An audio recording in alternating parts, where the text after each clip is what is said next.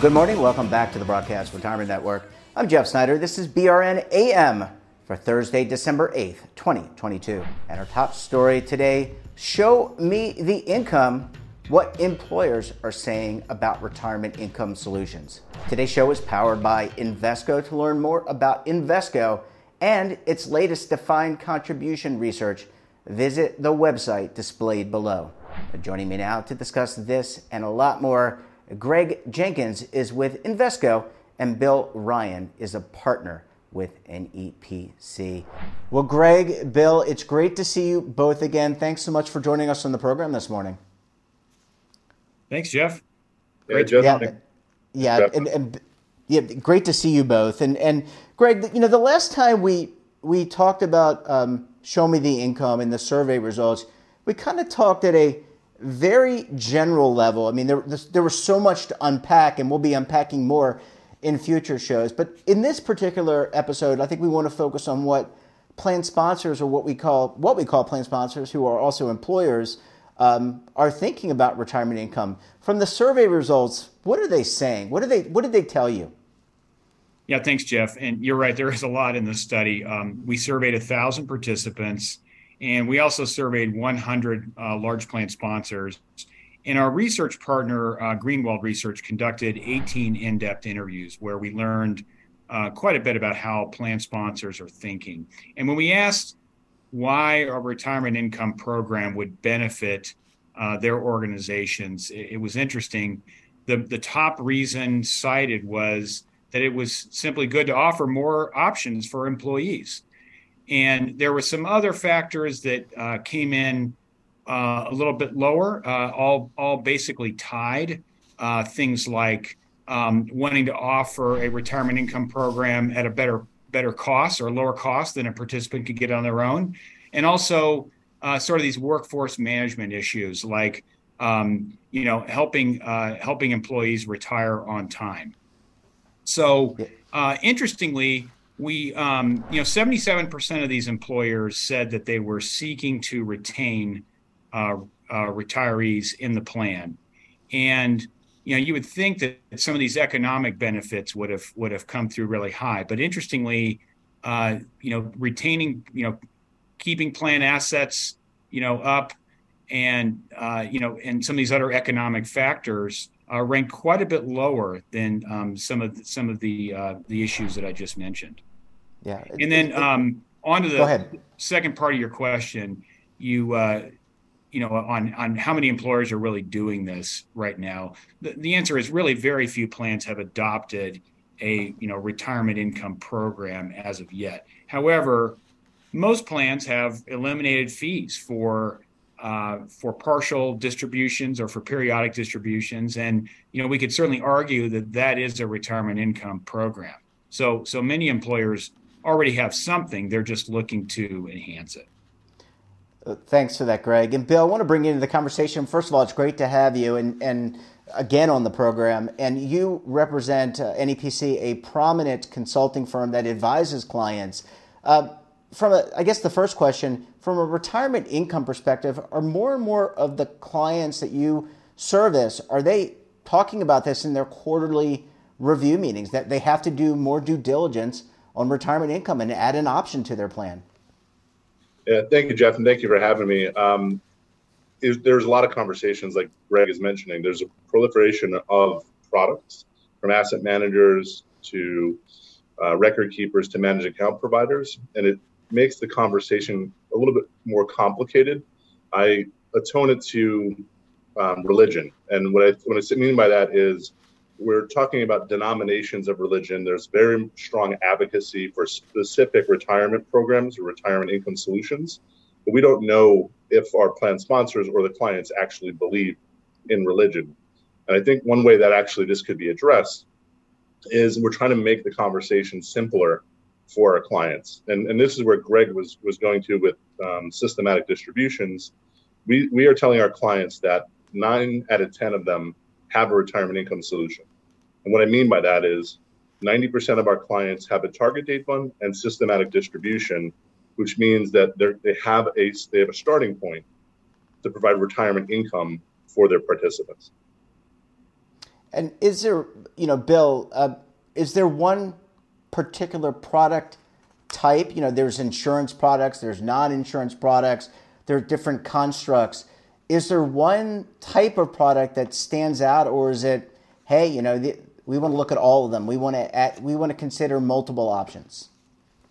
Yeah, I think it's important to get comfortable what the objective is. And I think if majority of participants are going to have Social Security, they may have other forms of guaranteed benefits or lifetime income, but they're all going to need some kind of self-insured um, investment product.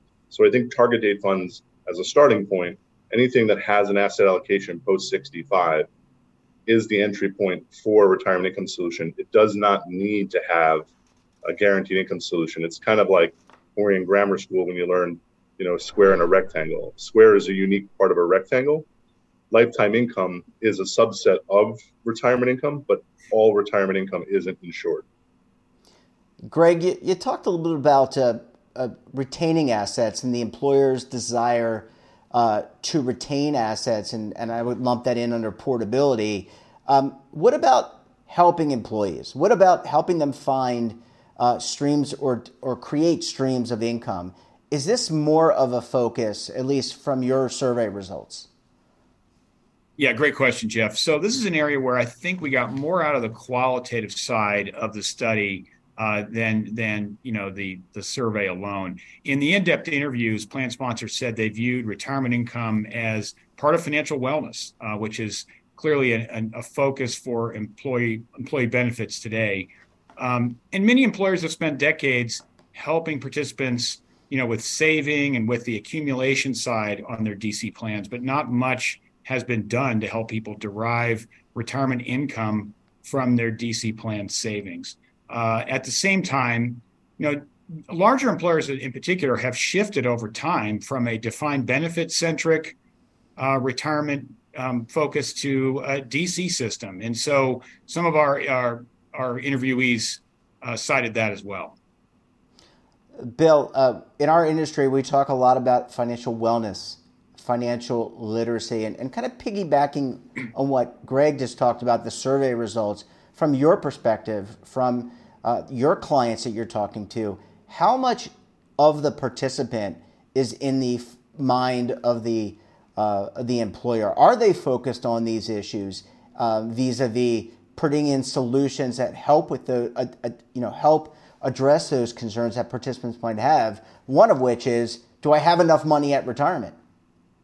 It's it's a great question, Jeff. I think it's very unique to the employer and the culture of the employer. The total rewards and the benefit structure that an employer provides has a lot to do with the culture and the type of employees they recruit. And so I don't think it's unique to industries. I don't think it's unique to corporate plans versus non-for-profit. I think it's very much unique to the people that work at the employer.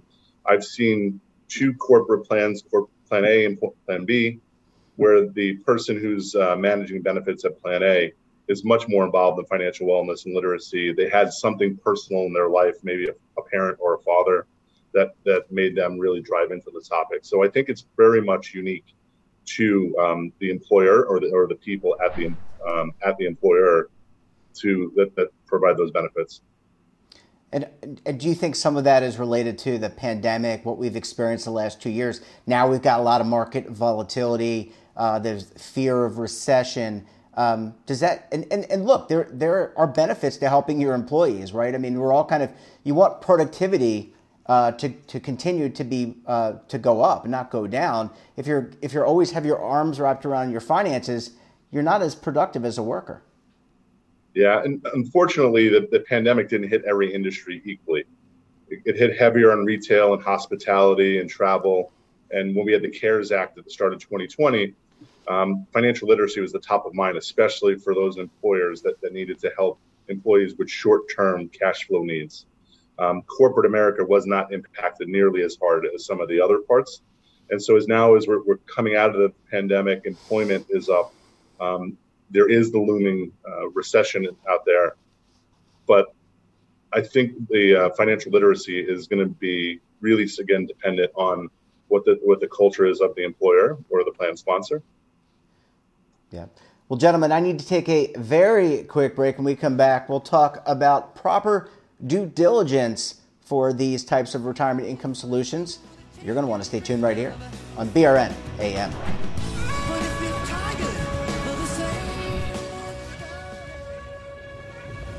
Imagine a new television network that will make you richer, healthier, and in control of your financial future.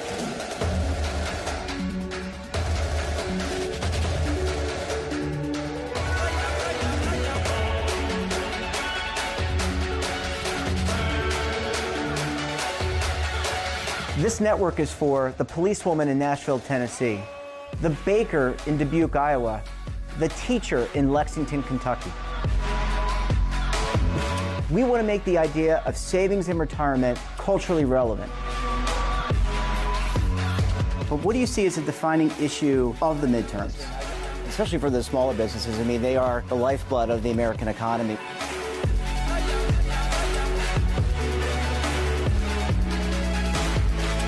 Featuring exclusive interviews, current affairs, and docuseries. thirty-three yeah. years old, you retired early. The philosophy is money only matters if it helps you live a life that you love. But you got to start thinking about retirement as soon as you get in. The Broadcast Retirement Network will drive very high engagement with premium partnerships. So this isn't retirement and savings for your parents or grandparents. This is for all Americans. And we're going to change the way you think about money.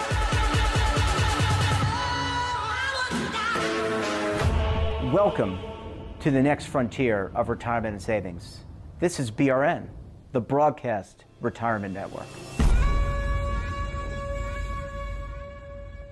Are you stuck with a low credit score? A credit report and score that's causing you to be denied credit or pay higher interest rates than others for the same things? Then do what Terrence did and called Credit Repaired for your free credit evaluation to help restore your credit. I started thinking about buying a new house, and my score wasn't where I needed it to be. I called and spoke with one of the representatives, and we just had a good conversation, and I, I liked what he was saying. Just one call for his free credit evaluation was all it took to start back on the track to repairing his credit. I'm seeing the deletions, and I'm getting the report, so I know something's being done. It does make a difference to me. All it takes is one call to get started. Credit Repair has given me a second chance to have a better credit score. Don't let a low credit score hold you back another day. Do what Terrence did and make the call for your free credit evaluation. Call eight hundred, eight one nine, four one five two. That's eight hundred, eight one nine, four one five two. Again, eight hundred, eight one nine, four one five two. Welcome back. A reminder that today's show is powered by Invesco. To learn more about Invesco and its defined contribution retirement research, visit the website displayed below. Well, Greg, Bill, thanks so much for sticking with us this morning. Really ha- appreciate having you back for segment number two. Thanks, Jeff. This thanks, is Jeff. fun. I, I love doing this. I love doing it. I feel like we get so much, I get so much out of it. I think the audience does as well. Greg, let's talk more about the survey results. And, and we always talk about in the retirement industry, one size never fits all. You know, I wear a medium shirt, someone else who may may wear a larger shirt, right? And so are, from the survey results, did you glean that plan sponsors, employers are looking for other alternatives, uh, more than one alternative to add to their program? Yeah, it's a great question. I think what, what Bill said earlier is really, uh, really important is that, you know, every organization's coming at this from a different angle. And I think the, the underpinning philosophies of the organization really determine in many ways how they're approaching this issue. Um, but some of our plan sponsors in the interviews said that eventually they think it makes sense to have more than one retirement option for uh, retirement income option for retirees. Um, and that's really because employees have varying needs more than anything. Um, in our survey, when we asked plan sponsors whether an annuity-based uh, solution or an investment-based retirement income solution made the most sense, um, you know, they both scored well, but uh, they were they were statistically dead even when, when, with plan sponsors. But ninety-three percent were favorable on a combination of both. Uh, which is interesting. And so, and I'm not suggesting that plan sponsors need to go out and adopt two retirement income products uh, right out of the gates. Uh, this is something that you would stage into over time. Maybe step one, as as Bill talked about earlier, is just, you know, educating around the partial and systematic withdrawal uh, options that participants have now. And then maybe later on, you you know, you add another option. And I, I think that the products are evolving too and becoming more flexible. Whereas, you know, early on, some of the um, retirement income products that were out there, it, it sort of felt like this all-in, you know, all or nothing semi-permanent decision that a plan sponsor was making. And I think now it's uh, because of the flexibility with these products, it can be, um, you know, just like any other part of the plan where it can be changed and replaced or evolve over time. Bill, uh, your your firm, one of the responsibilities for your firm, uh, you have a whole team that does a lot of research and due diligence, and I, I have to think a lot of work is being done on these types of products. How do you how do you perform research on on products that really can be different from one another, even if they're both insurance products or they're investment products? Yeah, we have to spend a lot of time really understanding the underpinning of the product design and what the goal is of that product. Is it a deferred income source? Is it an immediate income source? And what's the underpinning of the investments? Does it have the actual asset allocation to support the yield that it's supposed to provide participants? If it has any kind of guarantee, what's the pool that's supporting the risk? What's the credit quality of the employer? There's insurance products in probably seventy percent of corporate plans today. If you think about stable value, those have wrap providers, those have insurance. So there is some level of due diligence right now with insurance products today uh, in plans that maybe has gotten forgotten about or realized uh, that, that we just take for granted at this point. And, and, and Bill, how do you take you know, our, our business, the retirement and financial services industry has a lot of jargon. I don't know if you're aware of that. I mean, both of you are, are, are C F As, uh, but you know, things like beta and risk and wrap. How do you explain what are arguably complicated pro, uh, concepts to a committee? And by the way, the committee, it's not like they're not intelligent, but they're they're very smart in what they do. Uh, but how do you take these these difficult concepts and explain it? Yeah, absolutely. Greg mentioned it earlier. I, his terms are slightly different than mine. The way that I try to explain it is being self-insured versus pooled insured. When you're thinking about retirement income, you're either going to be in an investment-only product where the individual has to self-insure that they've saved enough, they can support their own needs for retirement income distributions, or they need to hedge it. And in that, they're going to be in a pooled product in a, with group risk and be able to collect income uh, and, and defer that across the longevity of multiple lives. So what we try to do is simplify the conversation to those, those two concepts. Do you want to provide self-insured uh, retirement income for your participants, or do you want pooled insured? And then once we can define that, we can then bucket or categorize the different products available, and then systematically find out what's what should be provided to uh, participants. To Greg's earlier point, it, it may not be providing one solution like we have historically, but maybe it's two or three.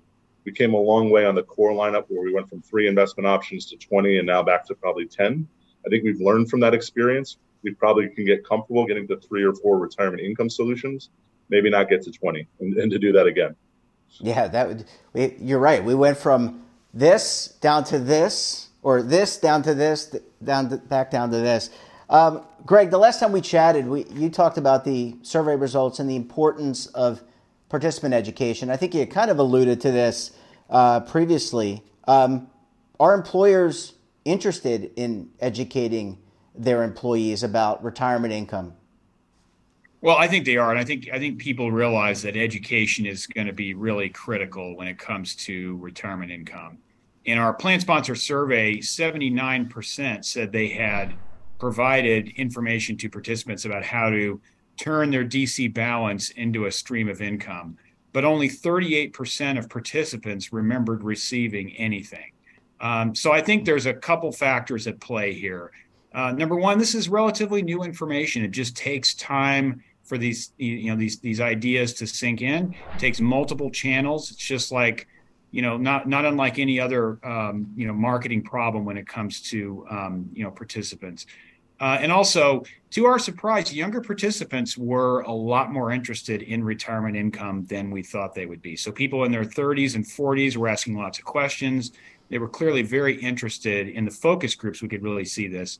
They were very interested in what these options um, would be. And I think there's a real opportunity with these younger participants. You know, the older participants that we um, surveyed in focus group, they're a little more set in their ideas. They have some more built-in biases about some of these things. You could really sense um, with the younger participants that there was a hunger for information and, and really, um, for the most part, open minds about, you know, how to uh, how to do this right. And, and they were they were very interested in uh, the tools and, uh, you know, any other in- information to help them do that. Last question, I want to pose it to Greg first, and then I'll, I'll finish it up with you, Bill. And that's, uh, you know, Greg, from your perspective, are employers, are their providers, record keepers is what I'm talking about here, are they are they doing enough? Are they committing enough resources to explain these concepts? Uh, because we're talking, you know, and broad, more broadly, we talk about financial literacy all the time. So are are enough resources being committed to to that education that you just talked about? Well, I think I think record keepers have come a long way on on helping plan sponsors with education, but I, I still think there's a long way to go. Um, you know, some of these basic tenets and ideas about retirement income that are that are fairly obvious to those of us in the industry, like the fact that you need to pay uh, extra if you want a lifetime guarantee. You need to pay. Uh, there's an additional cost for, you know, an inflation uh, adjustment Uh, to be built into these products. So th- things like that that are fairly obvious to us, it was clear in our focus groups that this is not at all uh, clear to the average person. And a lot of them are thinking about themselves and their own situation, which is totally natural. They're not thinking about actuarial tables and, and averages and participants overall. So there's there's a lot of work to do. And I think that, that all of us in the industry need to evolve when it comes to educating around uh, you know uh, retirement income. And, and Bill, um, I want to get your thoughts on this because you're sitting in that table around the room with, uh, sitting at the table with others around the room, committee members. Are I know there's an interest, but is there enough commitment in terms of the resource to, to do that education, to get people on the right path towards sustainable income? It, it's, um, I'm not sure it's, it's one hundred percent there. Uh, as I mentioned a few times, it really comes down to the employer's commitment and what they're providing. Um, in public, in the public sector or the university sector who has a defined benefit plan, they're attached to that participant for their full journey. Uh, corporate America has gotten away from the defined benefit space. So there's a different relationship that's being formed really with that employee. Um, so it really comes down to you know, what the employer is trying to accomplish. And one of the things I thought from a measurement standpoint, just hearing Greg's last comments, is you know, it's one thing that the record keepers have the ability to do systematic distribution. I think the committees, if they want to manage it, they have to measure it. And so what percentage of participants are taking a distribution prior to the R M D? So between ages sixty and seventy, you know, how many are staying in and starting to take a systematic distribution?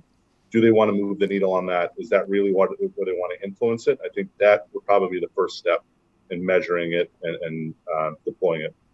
Yeah, well, it's certainly really important. And, you know, look, we're, it's an aging society uh, from what I understand. You know, we're getting more people on the planet, but we're also getting older. These are important topics.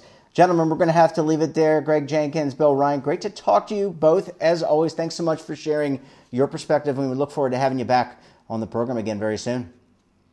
Thanks, Jeff. Thank you.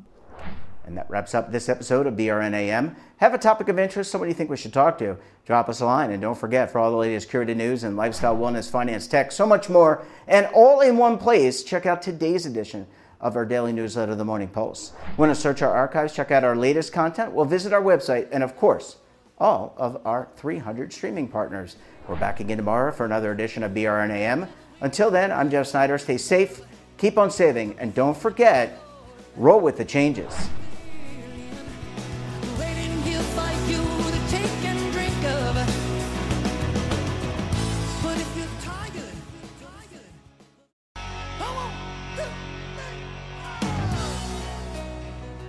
Now is your opportunity to co-create content around any topic on the first Lifestyle and Wellness Network. Reach a global audience through our platform and co-own exclusive branded content. All of our programs are available on demand and also as audio-only podcasts, so you can take us on the go. Broadcast Retirement Network, available anytime, anywhere, and on any device.